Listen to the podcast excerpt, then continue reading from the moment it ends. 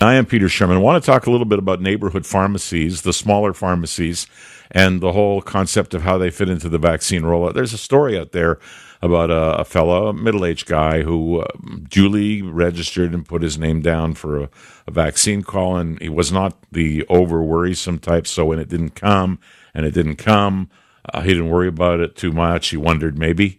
Uh, and then when it didn't come and they dropped the age below his age bracket and it still didn't come, he got to thinking a little bit more. And it turned out all he really had to do was walk into a local pharmacy, smaller one, and they gave him the shot. Boom, boom, just like that. Sandra Hanna is uh, with the Neighborhood Pharmacy Association of Canada, practicing community pharmacist herself. Good afternoon afternoon, Peter. Thanks for having me. Oh, it's a pleasure to have you. Tell me a little bit about neighborhood pharmacies, a name I haven't heard before.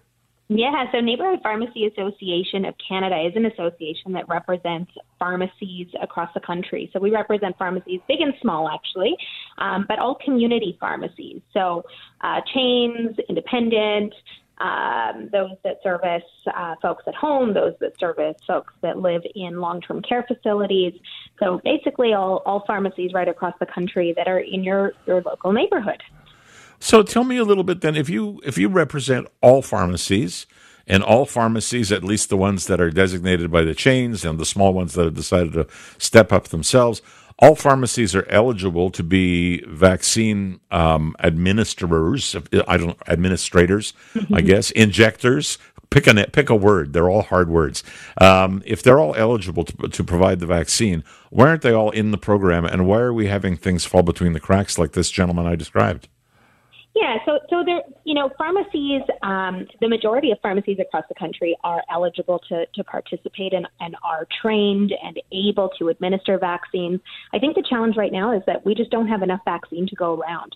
So uh, supply remains the biggest barrier. Um, in, in this entire program, and that's across all channels pharmacy, public health units, mass clinics.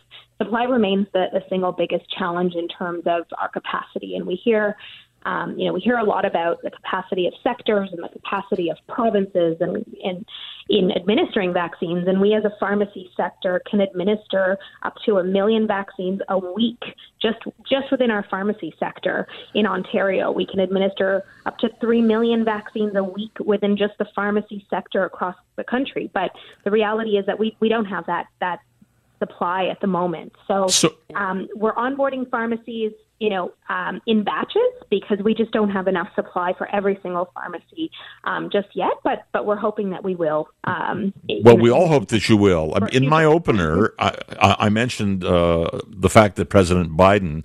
Uh, mentioned yesterday to media, and it, it, got all over the place. So we played a little clip of him uh, saying he's been talking to other countries because the United States is uh, nearing the end of uh, vaccinating everybody who wants one. Uh, and they still have plenty of manufacturing capacity. They're pumping the stuff out. And that he's prepared to help other countries, and that he'd spoken to Trudeau yesterday. Uh, for half an hour, and it looks like we're going to get uh, a boost from President Biden. And I threw some numbers around, and I said something like, if he could ship us a million doses a day, we couldn't put them in people's arms. If he could ship us half a million doses a day, Maybe we could. I think we could. And it sounds to me like, from what you say, if we had that kind of quantity coming in and the pharmacies really mobilized because suddenly there were lineups and there was vaccine and uh, it wasn't just a particular kind of vaccine, it was all kinds of vaccines. And we were in the situation that, say, the United States has been, that you people could all pony up. Absolutely, 100%, Peter. So we, I mean, you know, again, a million vaccines a week in pharmacies alone, and and that's not even speaking about family physicians. That's not speaking about mass clinics. That's just the pharmacy sector. So we can certainly support that, um, and and we're looking forward to it. And we're ramping up and, and onboarding pharmacies every week um, until we can get all the interested pharmacies ready to go so that we have that capacity ready to go as soon as we have the supply. Uh, right now, we've got about 1,400 uh, pharmacies across Ontario that are um, that are enrolled in the program. Um, about a thousand of those are, are actively administering uh, vaccines. So, uh, you know, we've got the capacity there. We're trying to get the capacity lined up um, even in advance of, of, of, having that vaccine so that we're ready to, to, to, hit the ground running once once we get more supply. But supply right now does remain uh, the limiting factor.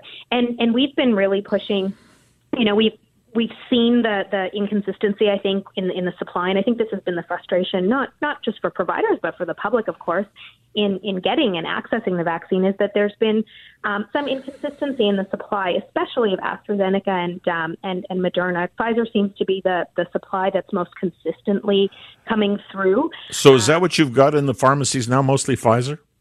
In the pharmacies actually it's just AstraZeneca at the moment. So this is oh. actually one of the things that we're really really pushing for is to to allow pharmacies to have the ability to administer all different types of vaccines so that we're not limited by um, the um, the fluctuations in supply that, that, that we've been seeing with, with AstraZeneca because we are getting them in sort of big boluses and then uh, and then we're not really sure when we're going to get our next vaccine and this has made it really really challenging for pharmacies to schedule and book and um, you know honor appointments in some cases because they're waiting to see how much supply they're going to have access to before they can really um, schedule appointments in many cases. Well, I wish you well, and uh, I know that our neighborhood pharmacies, you use it with a capital N, I'm just using it in general. I hope that uh, the people that we all of us individually deal with have what we need when we walk in the door. Uh, just as we would come in for, I don't know, our pain pills or whatever it is that we have a, a prescription for, that we can walk in and get that shot uh, when we need it, and that's that's got to be around the corner. Let's hope it is. Yeah, we really hope so, and we're really uh, we're already doing a great job. We've administered over 330,000 vaccines in just just under six weeks now since pharmacy started participating, and we look forward to doing so so much more. Yes, and so do we. Thank you so much, Sandra. I appreciate you. your time today. Sandra Hanna, Neighborhood Pharmacy Association of Canada, and practicing community pharmacist.